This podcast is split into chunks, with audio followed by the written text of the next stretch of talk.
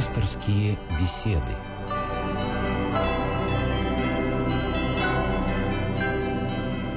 Добрый вечер. Меня зовут Ирина Ахеева. Наш пастырь сегодня священник Александр Васютин. Здрасте, Алекс... Э, отец Александр. Здравствуйте. И сегодня мы вспоминаем святителя Дмитрия, митрополита Ростовского. Тему я назову чуть позже, пока напомню наш телефон 956-1514, код Москвы 495. Мы ждем ваших звонков и вопросов.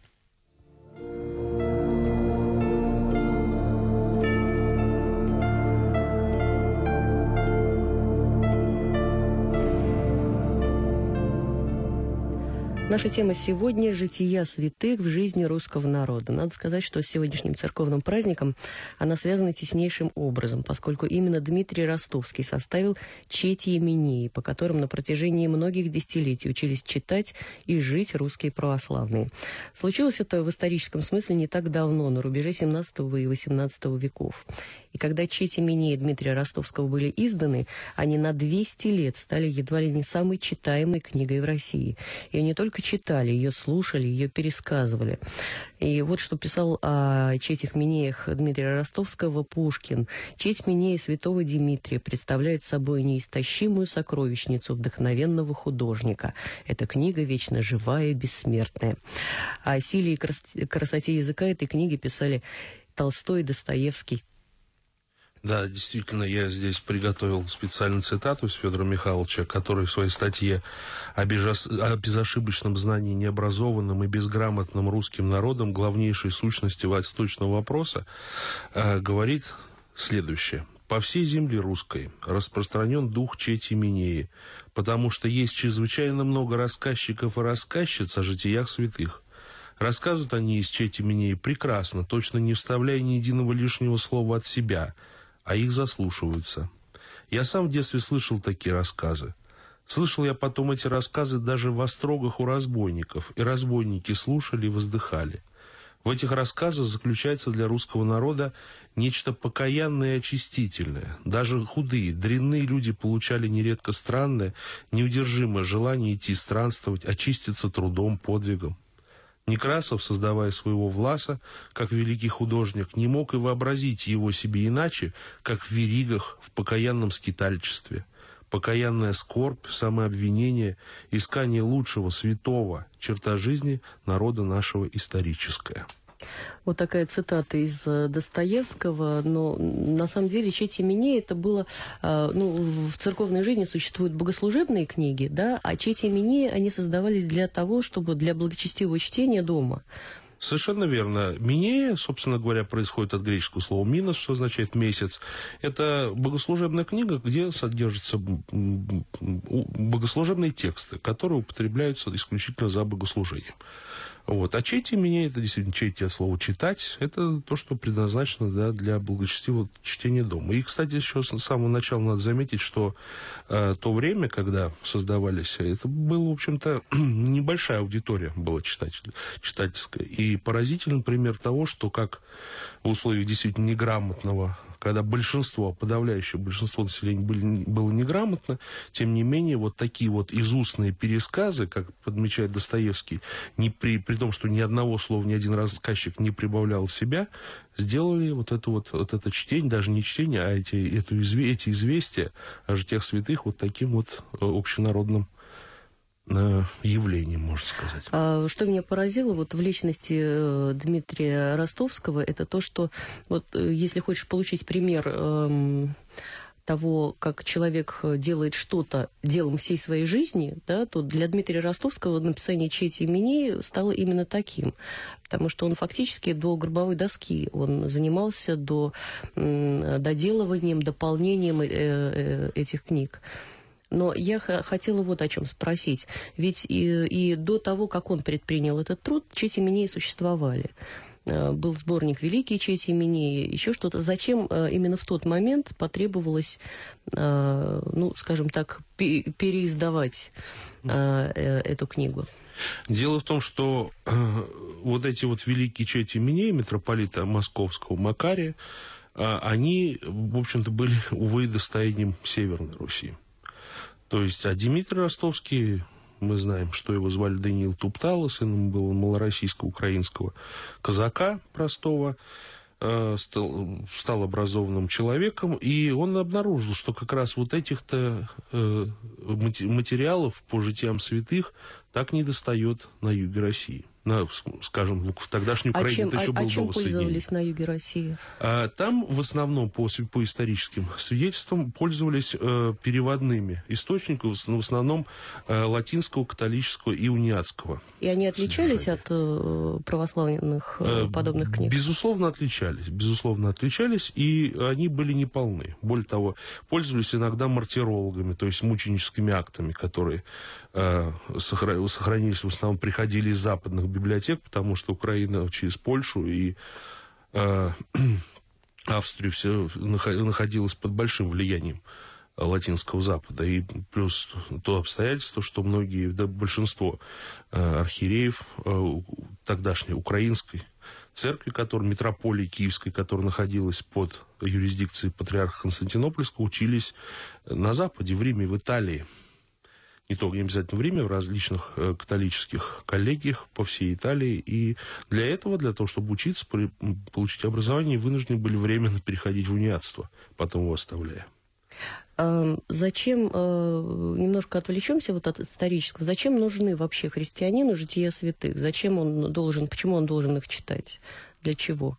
А, ну, дело в том, что тут лучше вопрос поставить не, не, не так, что должен читать.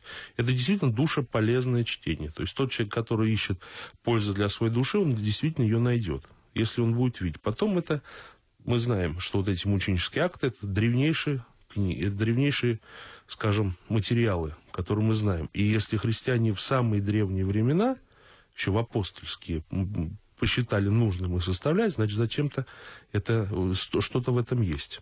А есть в этом то, как, как человек, христианин, как вера во Христа в нем дорастает такой, до такой степени, что она начинает творить вот такие вот чудеса. Потому что, как сам Господь сказал, верующий в меня дела мои сотворит и больше сих сотворит, потому что я к Отцу моему иду. И вот те дела, которые сотворили святые люди, и что и как они дошли как жизненный путь их выстроился, и что при, при, принес, жизнь их принесла такие вот плоды, это, конечно, нам всем нужно знать.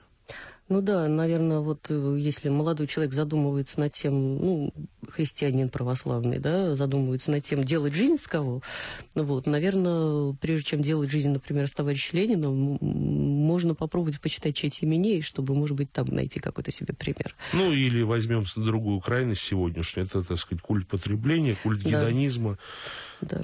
удовольствие, да?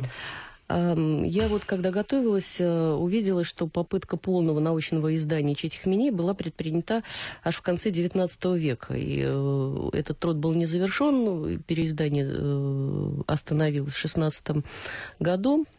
С тех пор нет, не предпринималось попыток, ну, понятно, что это могло произойти только после 91 -го года, так, такого же, начать подобный же титанический труд.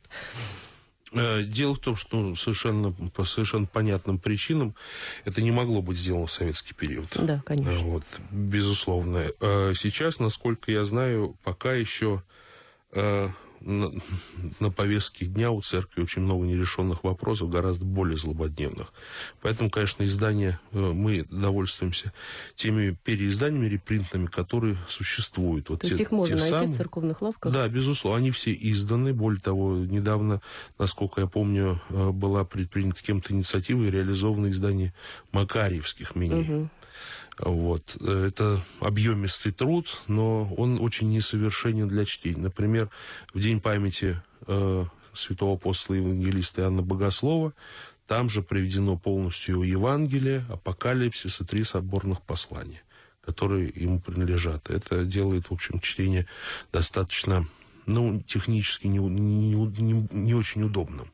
А, э, простите, а вот э, честь имени Дмитрия Ростовского в этом смысле, они э, более удобочитаемы для... Да, безусловно. Они составлены для простого народа, но простого, так сказать, это в сегодняшнем да. словоупотребление, скажем, потому что, как уже приходилось подчеркивать, публика грамотная была все-таки не совсем простой тогда, в конце 17 века.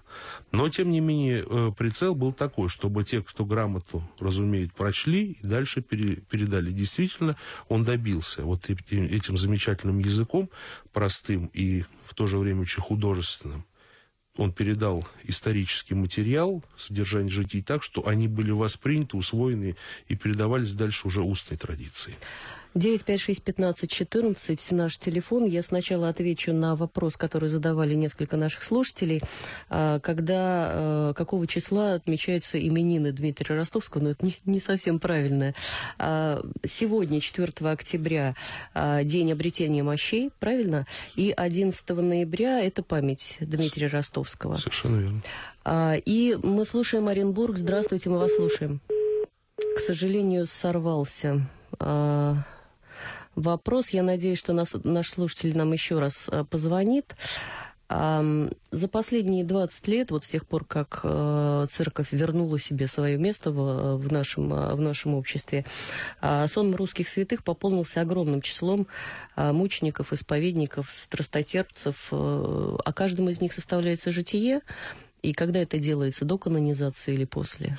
Ну, здесь нельзя говорить обо всех, потому что о некоторых новомучениках только, так сказать, имеются скудные биографические данные и протоколы его, его допроса, да. или ее, если угу. это э, была какая-нибудь святая женщина, э, то, безусловно, материалов для жития вряд ли можно найти. Мы знаем только один подвиг. Ну и э, огромное количество мучеников, и если вы пролистаете жития э, честь имени Дмитрия Ростовского, увидите порой нек про некоторых мучеников три строчки, что жил в таком, пострадал в таком-то городе, в таком-то примерно возрасте, в таком-то примерно году. Все.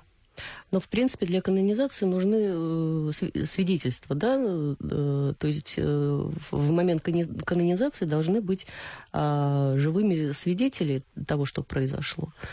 Ну, это иногда невозможно сделать. Вот, например, в 1988 году, когда уже вот это государственное давление идеологической системы было ослаблено, то русская церковь пошла на канонизацию известных людей, которые жили очень давно, и среди них, вот, например, э, князь Дмитрий Донской. Вот. Ну, какие здесь могут быть ну, свидетели? Да, только в исторических хрониках есть. Вот, безусловно. Ну, или Андрей Рублев тот же, который тогда же был канонизирован. Безусловно. Но вот долго церковь вглядывалась в свою жизнь и все-таки нашла через спустя столетия нашла причины, нашла основания для того, чтобы причислить их к лику святых, то есть прославлять общ, на, на общецерковном уровне. 956-15-14 наш московский телефон. А, Москва, Виктор, не совсем в тему вопрос, но все-таки. Виктор, мы вас слушаем. А, здравствуйте. Здравствуйте. здравствуйте. А, я вот хотел узнать, как в свое время святые мученики боролись против спаивания народа. Вот это актуально сейчас. У нас по 700 тысяч в год гибнет от алкоголя страшный грех. И вот как это было в давние времена. Спасибо. Можем привести какой-то конкретный пример? Э, дело в том, что конкретно насчет святых мучеников вряд ли, потому что таких э, не имеется э, данных, но вот, например, общество трезвости организовывал и всячески духовно кормлял вот такой пастырь святой праведный Иоанн Кронштадтский. По его инициативе были организованы. И действительно многим это помогло вернуться, э, на, так сказать, так сказать, исцелиться от этого страшного недуга. А я хотела бы поговорить об одной из самых противоречивых фигур из э, недавно канонизированных наших соотечественников. Э, эти вопросы каждый раз, из раза в раз они поступают. О, о Николае II и его семье. Вот совсем недавно я получила письмо от слушателей из Ростова. Он считает, что нельзя было Романовых канонизировать, особенно Николая ну, правда, называют его почему-то великомучеником, а э, Романовы они страстотерпцы, насколько я помню. А, я хотела, вот, чтобы вы объяснили этот нюанс да, между великомучеником и страстотерпцем, потому что эта терминология, в ней, к сожалению, не, не, не все разбираются. Но дело в том, что великомученик это тот э, человек, э, тот святой, который претерпел страшные мучения. Вот у нас есть Э, например, святая великомученица Ирина или великомученик Георгий, победоносец, святой великомученик Дмитрий Солунский, Салонников в Греции, чьи мощи почивает. А, действительно, они претерпели страшные мучения. И страдания, и колесование, если брать вот, э, житие э, Георгия Победоносца, то такие святые, такие мученики называются великомучениками. Более того, не просто еще из-за великих страданий, но и потому, что они действительно великое почитание обрели народное. Поэтому они вот святой великий мученик их называют. За веру. Э, да, именно за веру, за чудеса, которыми их мощи прославились уже после смерти. Вот, святого великого мученика, святой великий угу. мученик. Да. Так, уже потом, с годами, это уже, так сказать, да. Э, срослись вот эти два слова и образовали одно. А страстотерпцы – это те люди, которые умершлены были не за веру Христову, в отличие от мучеников. Мученики – только те, которых убили за Христа. Угу. За то, что они отказались отречься, за то, что они отказались принести жертву какому-то ложному богу. Таким, таких церковь называла мучениками. Угу. Или, если брать греческое слово «мартис», что значит «свидетели». Они свидетели Христовы. Угу. Даже до смерти. Будь верен, даже до смерти. Это Господь говорит своему свидетелю. Угу в книге Откровения Иоанна Богослова.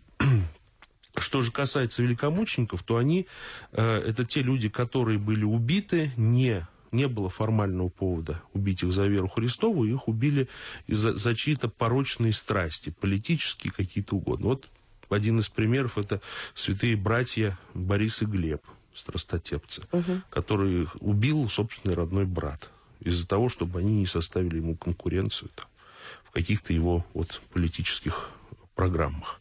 У нас есть два звонка. А, Волгоград, здравствуйте, мы вас слушаем. А, здравствуйте.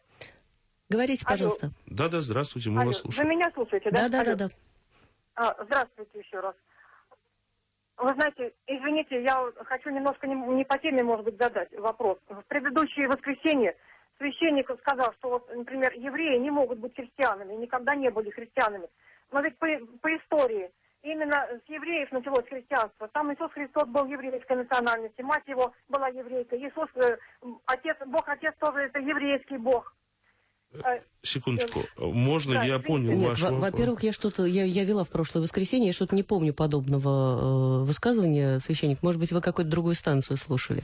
Наверное, и я сомневаюсь, чтобы православный пастырь мог это сказать. Дело в том, что э, так сказать, евреи, это как национальное понятие, это изобретение, изобретение советского правительства. Во всем мире еврей это понятие религиозное, неотъемлемо связанное с, и, с иудейским вероисповеданием. Это вам могут подтвердить нет, любые, так сказать, авторитетные представители, представители еврейской общины.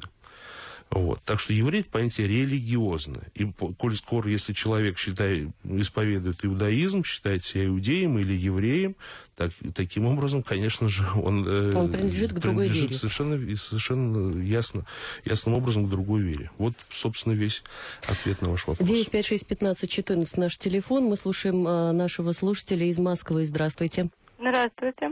У меня такой вопрос. Почему Дмитрий Ростовский выступал против старообрядчества. У него даже такие есть высказывания, как будто вот, когда написание в древности, всегда Иисус писал с одной «и». А вот Дмитрий Ростовский, он объяснял, что это значит Христос, Вихлаух, и, в общем, такую ересь. Э, Спасибо, мы поняли вопрос. Дело вот в чем, что если мы возьмем не древние славянские, а первоисточники, первоисточники э, греческие – конечно же, по-гречески Иисус будет и Иисус с двумя «и». Это бесспорный факт. Никогда с одной «и» это не писалось. Об этом свидетельствуют древнейшие рукописи, которые э, гораздо древнее, чем, например, славянская грамота. Э, поэтому, в общем-то, действительно та книжная справа, которая имела в виду, э, так сказать, имела задачи такие вот коррекции, э, внести вот такие исправления уточнение в богослужебную литературу, она имела под собой исторические основания и правду. Вот. А что касается старообрядчества, то Дмитрий Ростовский боролся не со старыми обрядами, а с расколом церковным, который, увы, в то время представлял серьезную проблему и раскалывал русское общество. Потому что, сами понимаете, это и государство почему так активно включилось в эту борьбу, потому что для него, для государства российского, для, в первую очередь для императора, для царей, впоследствии для императоров, в этом большой заключался, большая опасность, что нету единства народного. Народ в расколе, народ во вражде, любые агрессоры могут прийти и, так сказать, э, сыграв на этих противоречиях, захватить и устроить какую-то, так сказать, организовать фронту или вот это вот... Э, э, а еще один вопрос. Наши слушатели продолжают такой лингвистический поворот в нашей беседе сегодняшний. Владимир из Москвы спрашивает, что означает слово «святой». Святой этимология от слова «свет». Святость – это, э, в общем, так сказать, непорочность. Свет белый, непорочный, простой, в нем нет никакой примеси. Это уже потом, если мы будем говорить про спектральный анализ, то лучше сразу оставить эту тему. Но вот, например, греческое слово «агиос», святой, оно этимологизируется, по оценкам некоторых специалистов, со словом «агнос», или от которого потом произошло слово «агнос», значит, «агнец», то есть угу. не знающий буквально, то есть не невинный, знающий зла, да? невинный, да, непричастный. Вот. Ну, есть и другие. В общем-то, так или иначе, э, со словом «свет» такая этимология. А, из Саратова у нас есть звонок. Здравствуйте, мы вас слушаем. Алло. Говорите, да, да. пожалуйста. Здравствуйте. Здравствуйте. Скажите, пожалуйста, у нас вот у людей выцеркленных, я немножечко уже выцер... Выцер... в общем, приобщилась к, к церкви, и такое мнение у людей сложилось, что когда читаешь житие святых, то в этот момент святые о тебе молятся. Верно ли это? Ну, без, безусловно, вполне возможно, что это так. Вот мы знаем, например, жития Димитра Ростовского, не только, его из жития, не только из его жития, а также из других материалов, из воспоминаний, так сказать, его сподвижников, что э, ему часто он во сне видел тех святых, э, чьи жития он описывал в данный момент, и они ему даже какие-то, так сказать, делали подсказки. Вот такое вот свидетельство имеется. Поэтому я думаю, что вот подобным же образом мы, читая им составлены жития этих святых, тоже входим в какой-то контакт, в какое-то соприкосновение на духовном уровне вот с этими святыми. А если можно маленькую ложку дегтя, такой вот э, скептик скажет вам, что ну что такое житие святых? Приукрашенная жизнь, да, то есть вот подогнанная под, под, под то, что э, человек был хороший, да, отбрасываются все его недостатки и э, выдается только положительные стороны. Вот получается житие. Но житие дело в том, что это совсем другой жанр. Это не биография ни в коем случае. Это некое, э, ну, скажем, э, это продукт иконического мировоззрения. То есть это как икона тоже. На иконе э, мы изображаем человека, так сказать, ну, без его, по возможности, без его физических недостатков. Там. Это в первую очередь, так сказать, касается конечно же, вот каких-то вот сторон. То есть это оставляется. Но и это нам уже не важно. Если мы говорим, что в человеке воссияла благодать Божия, и какие-то плоды святости были явлены уже при жизни, то нас мало интересует, какие грехи у него были в молодости. Зачем нам это нужно знать? В, в случае других святых, вот, например, того же э, священномученика Киприана, о котором мы будем говорить через неделю. Вот. Он был вообще колдуном, мы это знаем. Мы знаем, что, например, святой мученик Ванифатий э, предавался пьянству распутству. А Мария Египетская была блудницей. Совершенно верно. Это все известно. И поэтому... Э, но дело в том, что не в этом-то все дело. Житие э, концентрирует наше внимание на факте святости, на ее плодах, на реальных делах, и на реальных, так сказать, свидетельствах, подтверждающих эту святость. Ну, чудеса и прочие, какая-то помощь. Вот, э, допустим, тот же свидетель Николай, чудотворец, бросил э, девицам, уготованным на брак студные, узельцы три злата. И вот церковь до сих пор помнит, что он помог девушкам избежать какого-то вот такого срамного брака фиктивного, как мы сейчас бы сказали. А, еще один а, вопрос а, по поводу Николая II. Вот в, в каком ключе. Из Подмосковья наш слушатель э, спрашивает, почему Николай II приобщен к святым, ведь Россия при нем распалась. По-моему, спорное утверждение. Нет? Э, дело в том, что э, в нашем обществе нет единого мнения, каков был Николай II как политический деятель, как император.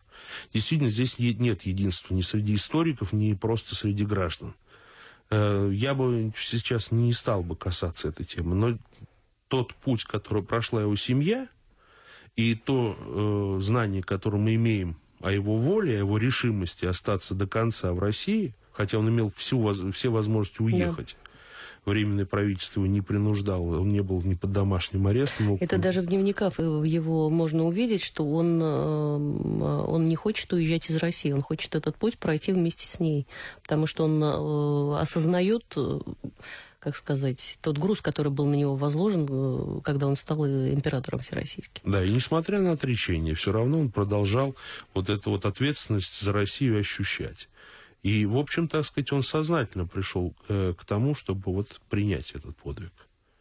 Вот. вот поэтому здесь э, его святость, конечно же, э, не, бесспорна. И, все, и всех членов его семьи, включая маленьких детей, царевича Алексея, того же, которому было 14 лет. И потом, мне кажется, можно сколько угодно спорить о Николае как о политическом деятеле, о его успешности, неуспешности, умелости, неумелости. Но то, как эта семья шла к, свой, к, э, к своему смертному часу, как они держались вместе, как они поддерживали друг друга, мне кажется... Вместе молились. Да, безусловно. Да, мне кажется, что это пример для, для многих нынешних семей, как они друг друга поддерживали э, до, до, до последнего. Совершенно. Давайте мы вернемся к нашей э, сегодняшней теме, благо остается у нас всего минуточка. Э, такое маленькое резюме подведем. Вот для современного человека житие святого – это что такое? Э, для, для чего оно нам нужно? Это э, свидетельство о реальном подвиге веры, который возложен так или иначе на каждого христианина. Если человек не творит дел Христовых, то он с трудом может быть назван христианином. Вера без дел мертва. Свидетельство апостола Иакова. Поэтому э, житие святого – это, если хотите, некое воодушевление, некая нам помощь, э, пример, для, пример для, реальный пример жизни простых смертных людей, которые будучи даже великими грешниками, потом нашли в себе силы, нашли все решимость, даже не сила, силы дал Бог, решимость себе нашли обратиться, и потом вот, э, идя путем подвига, святости, они такие вот реальные плоды, извините за такое, э, показали всему миру. На этом наша программа завершена. Спасибо, что были с нами. Всего доброго. До свидания.